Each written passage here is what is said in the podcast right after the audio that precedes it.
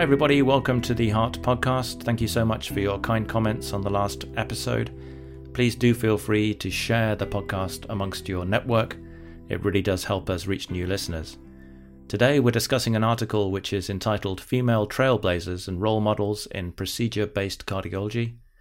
And I'm interviewing Dr. Shrilla Banerjee and Dr. Shazia Hussain, both UK based interventional cardiologists, to get their perspectives on this article. I hope you enjoy the show.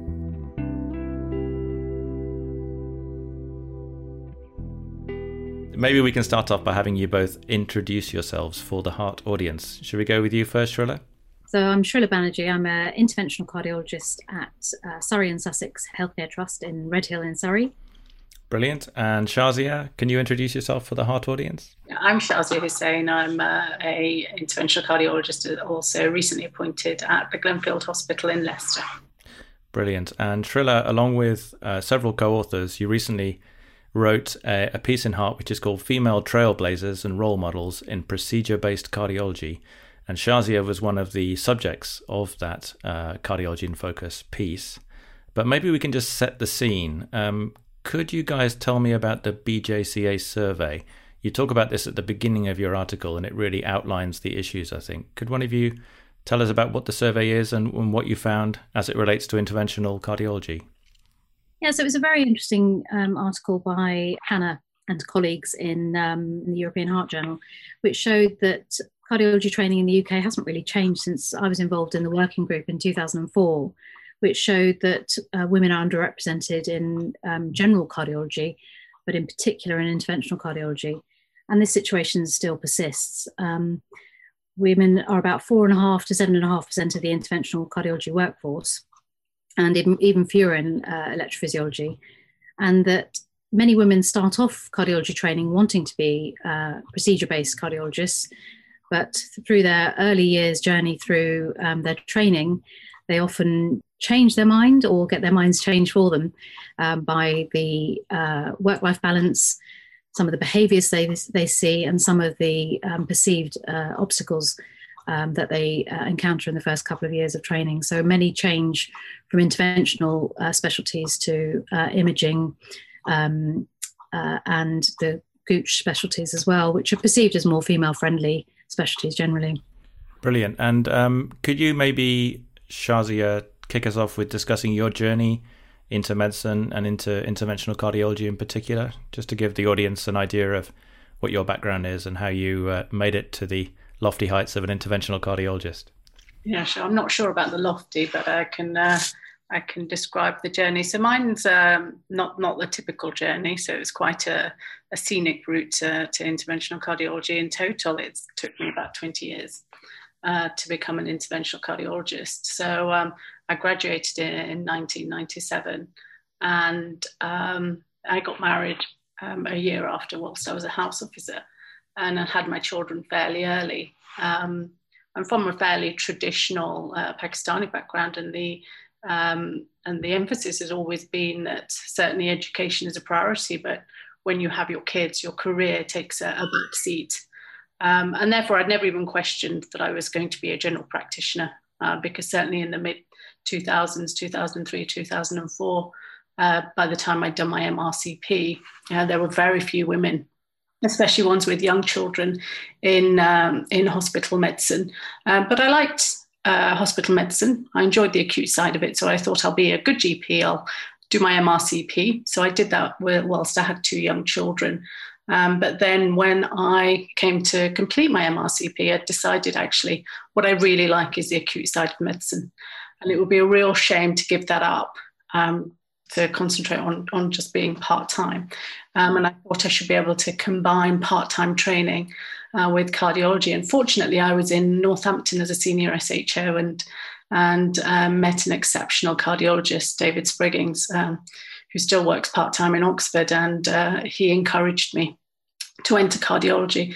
And as I was a late uh, entry, uh, to cardiology, my, my CV really wasn't geared towards cardiology at that stage at all. Um, so it was it was quite a jump to go from general medicine into cardiology.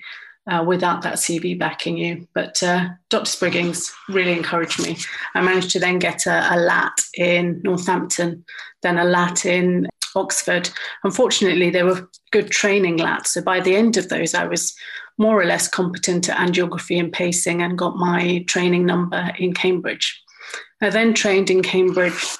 In total, my cardiology training was 12 years, and that included a three and a half year PhD at King's College a year fellowship and two periods of less than full time training. Um, and I managed to do that with three children um, as well. So I managed to combine the two um, at the time. So that's just a, a, brief whistle stop tour. And then after my fellowship in Toronto, I uh, got my consultant post at Leicester, where I've been for the last two to three years. Fantastic! Wow, what a journey! Um, and Shrilla, can you tell us your journey into into medicine and cardiology and then interventional cardiology in particular? Yeah. So obviously we were undergraduates together in Birmingham, mm. uh, where I was inspired by your work ethic, of course. and then um, after uh, house jobs in Birmingham, I moved down to London and um, was fortunate to get on the SHO rotation at St George's, and then Guy's renal unit afterwards. Um, and then that was a difficult time because that was when um, Sir Kenneth Calman had changed all the training system, uh, and we, there was a real shortage of training numbers. So a lot of us who wanted to do cardiology uh, but didn't have outstanding CVs at that point um, had to go off and do research before we really knew what, which area of cardiology we wanted to uh, continue in. And I was fortunate to work with Professor Adam Timmis uh, to do a cardiovascular epidemiology MD, which published really well in Heart, BMJ, and the New England Journal. Um, and from there, uh, got a training number and was fortunate to, to get into the Northeast London training uh, scheme, which was an excellent training scheme run by um, Dr. Peter Mills. And from there, I worked with all my amazing mentors who, you know, um, were so inspiring and so encouraging the whole way through my training. Um, so the Middlesex UCLH, I was at, with Howard Swanton, Di Holdright, Malcolm Walker, uh, at the Royal Free with David Lipkin, Gerry Coghlan, um, Hugh Bainan, and then King George Hospital in Ilford with Andrew Deaner and Charles Knight, and finished off again at the Heart Hospital um, with all the same consultants again. So I had a, a wonderful training there. Um, but I, I, basically was the one thing that I hit was um, I, I was one of the trainees coming through who was wishing to have a family, whereas a lot of my female mentors didn't have children, and um, I had my children uh, pretty much as soon as I became a consultant. I became a consultant in 2004 and then had my first child in 2006. And then, um, you know, then had my second child in 2009 and have continued as consultant since then.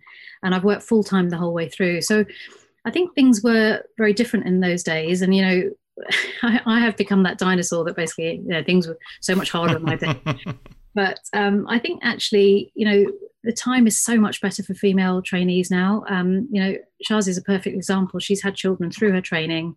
She's um, taken advantage of the less than full time training opportunities, which are fantastic, and and had a lot of support from consultant colleagues and mentors who've been around her. And I had that support, but it was also very much perceived that as a woman in those days, as an interventional trainee, um, it was going to be very hard to have children. Whereas I think nowadays it's much more accepted to go flexible training and and have as much support as possible. And before we get to the positive aspects, uh, what were the sort of challenges that, that both of you faced? You mentioned a couple there, Shrilla, with people, you know, saying it might be hard to, to balance a family life with a full time career in cardiology, particularly in intervention.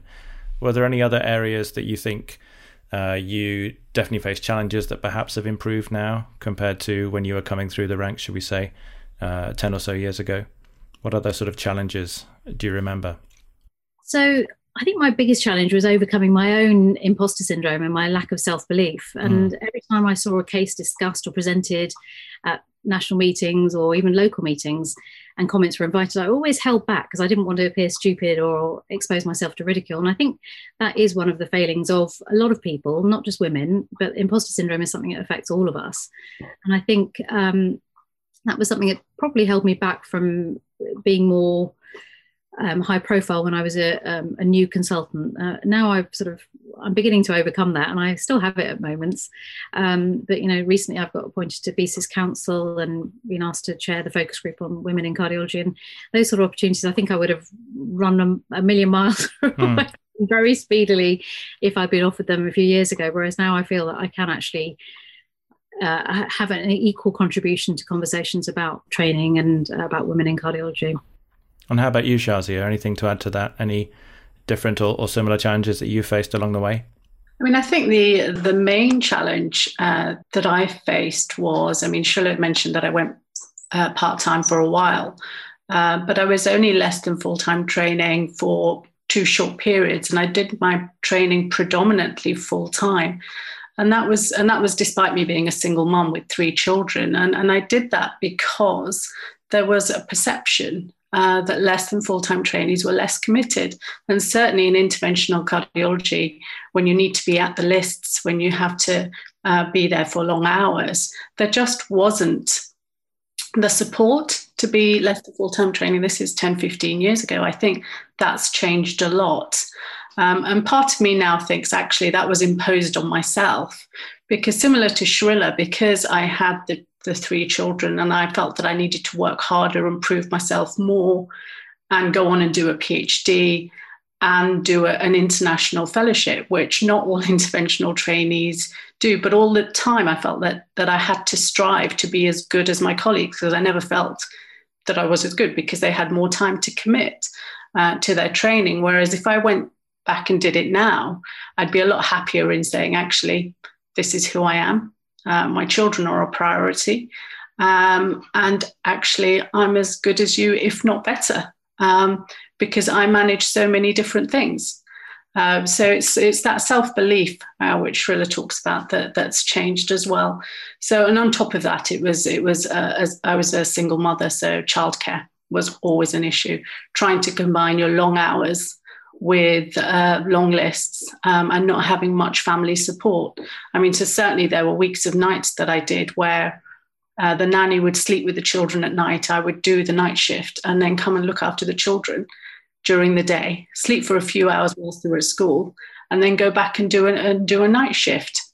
But never at any time would I feel would I be able to say, look, actually, this is difficult. Whereas now um, I feel that I could. And even my two periods of less than full time training, to be honest, I had supportive consultants who actually said, you should go less than full time. So I felt like the decision had been taken out of my hands rather than me, me showing my weakness uh, to everybody. I felt like actually someone's taken that decision. That's the right thing to do. Um, and hopefully, with support and increasing awareness, that's changed now. And I was just going to say, do you think that is changing? Because you, I mean, the stories of both of you listening uh, to them now for the first time, they really sound like kind of superhuman efforts, really, to to get to the the goal of being an interventional cardiologist. But do you think perhaps it's a bit easier now for for females, and in fact for everybody coming through who wants to maybe have a family, be less than full time for whatever reason, you know, caring responsibilities, other other different reasons? Have things changed?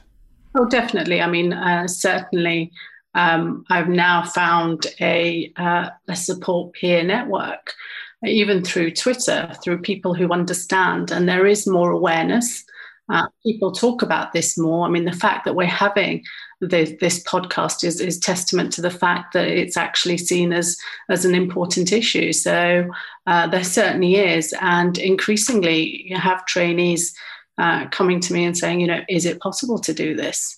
And it's very interesting that um, the, the, current climate is that that people are interested. So whenever I talk about my career, people aren't interested in how I did my fellowship, where you went, who you work with, yeah, or my New England Journal paper, yeah. All everybody wants to know is how did you manage your training with three children, um, and that's males and females. Um, so I think it really is an issue which um, resonates with people. Yeah, it's sad that that's the case in the sense that you know people don't want to ask you about those major academic achievements, but um, I guess you you and Shrilla and you know people a couple of generations before you were the trailblazers really in terms of you know starting to increase the number of uh, of female interventionists, and I should say EP doctors as well. Ashley Nisbet is another uh, consultant who is featured in the piece who had a similar journey, I think, as well. So, what would you give in terms of advice, perhaps, Shrilla, to people coming through that are trainees at the moment or people doing core medical training that are considering a career in cardiology and perhaps have read some of the headlines and are a bit, you know, worried that it's not for them because of the the time commitment or perceived time commitment and balancing that with a family life. Have you got some some tips that you would like to pass on to people? I mean, I think um, you have to be determined, and you know, um, an easy path is never the one that you really relish or cherish. You know, if it's too easy, it's just it's almost it's not worth doing. Whereas mm remembering um, that the rewards of cardiology far outweigh the struggles i think that's the primary thing because uh, you know what i love is that every day i come to work and i am happy i finish my my day maybe a little bit tired sometimes but i actually feel that i've actually achieved a lot and the thing is, cardiology is definitely the best of medicine and the best of surgery in terms of we see patients, we diagnose with amazing technologies, MR, echo, CT. We fix patients with electrophysiology and interventional techniques, and we follow the patients up. So we're with the patient every step of their journey. So I think it's it's just the most satisfying. I, you know, I hear some of my acute medical colleagues saying, you know, oh gosh, I wish I could do that. I wish I, I wish I had the ability to sort of sort the patient as you come as they come through A and E. And you know, the other day I um, I finished work a little bit late, and my children were grumbling at me for being late. And we had had an air ambulance arrive at our hospital with a, a gentleman with an out of hospital VF arrest who was having a, a STEMI, and he came to the cath lab. We opened up his what turned out to be just quite a small obtuse marginal branch, and you know he's he's gone home today. And it's just what's excellent is that you know he that person was technically going to die, you know, and we had that power to fix them. And, and you know, cardiology is just, I, there's no way I would do anything different. You know, I absolutely love the specialty. Brilliant. How about you, Shazia? What about advice to uh, to people coming through? I saw you noted quite a few in the article, which which will be free for people to access for a few weeks. But anything in particular? You mentioned robust childcare networks and and also the importance of really good mentors. It sounds like both of you had great mentors all the way coming through.